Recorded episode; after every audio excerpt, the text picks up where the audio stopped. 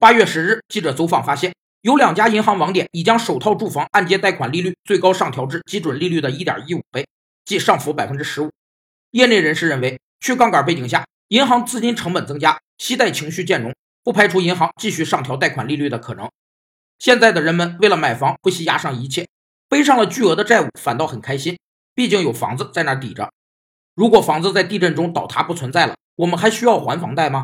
答案是需要，因为借贷人和银行是债权债务的关系，房子仅是这种关系的抵押物之一。抵押物损毁或消失，并不能使债被消灭。债在四种情况下可被消灭：一是基于当事人的意思而消灭，如免除和解除；二是基于债的目的达到而消灭，如清偿和混同。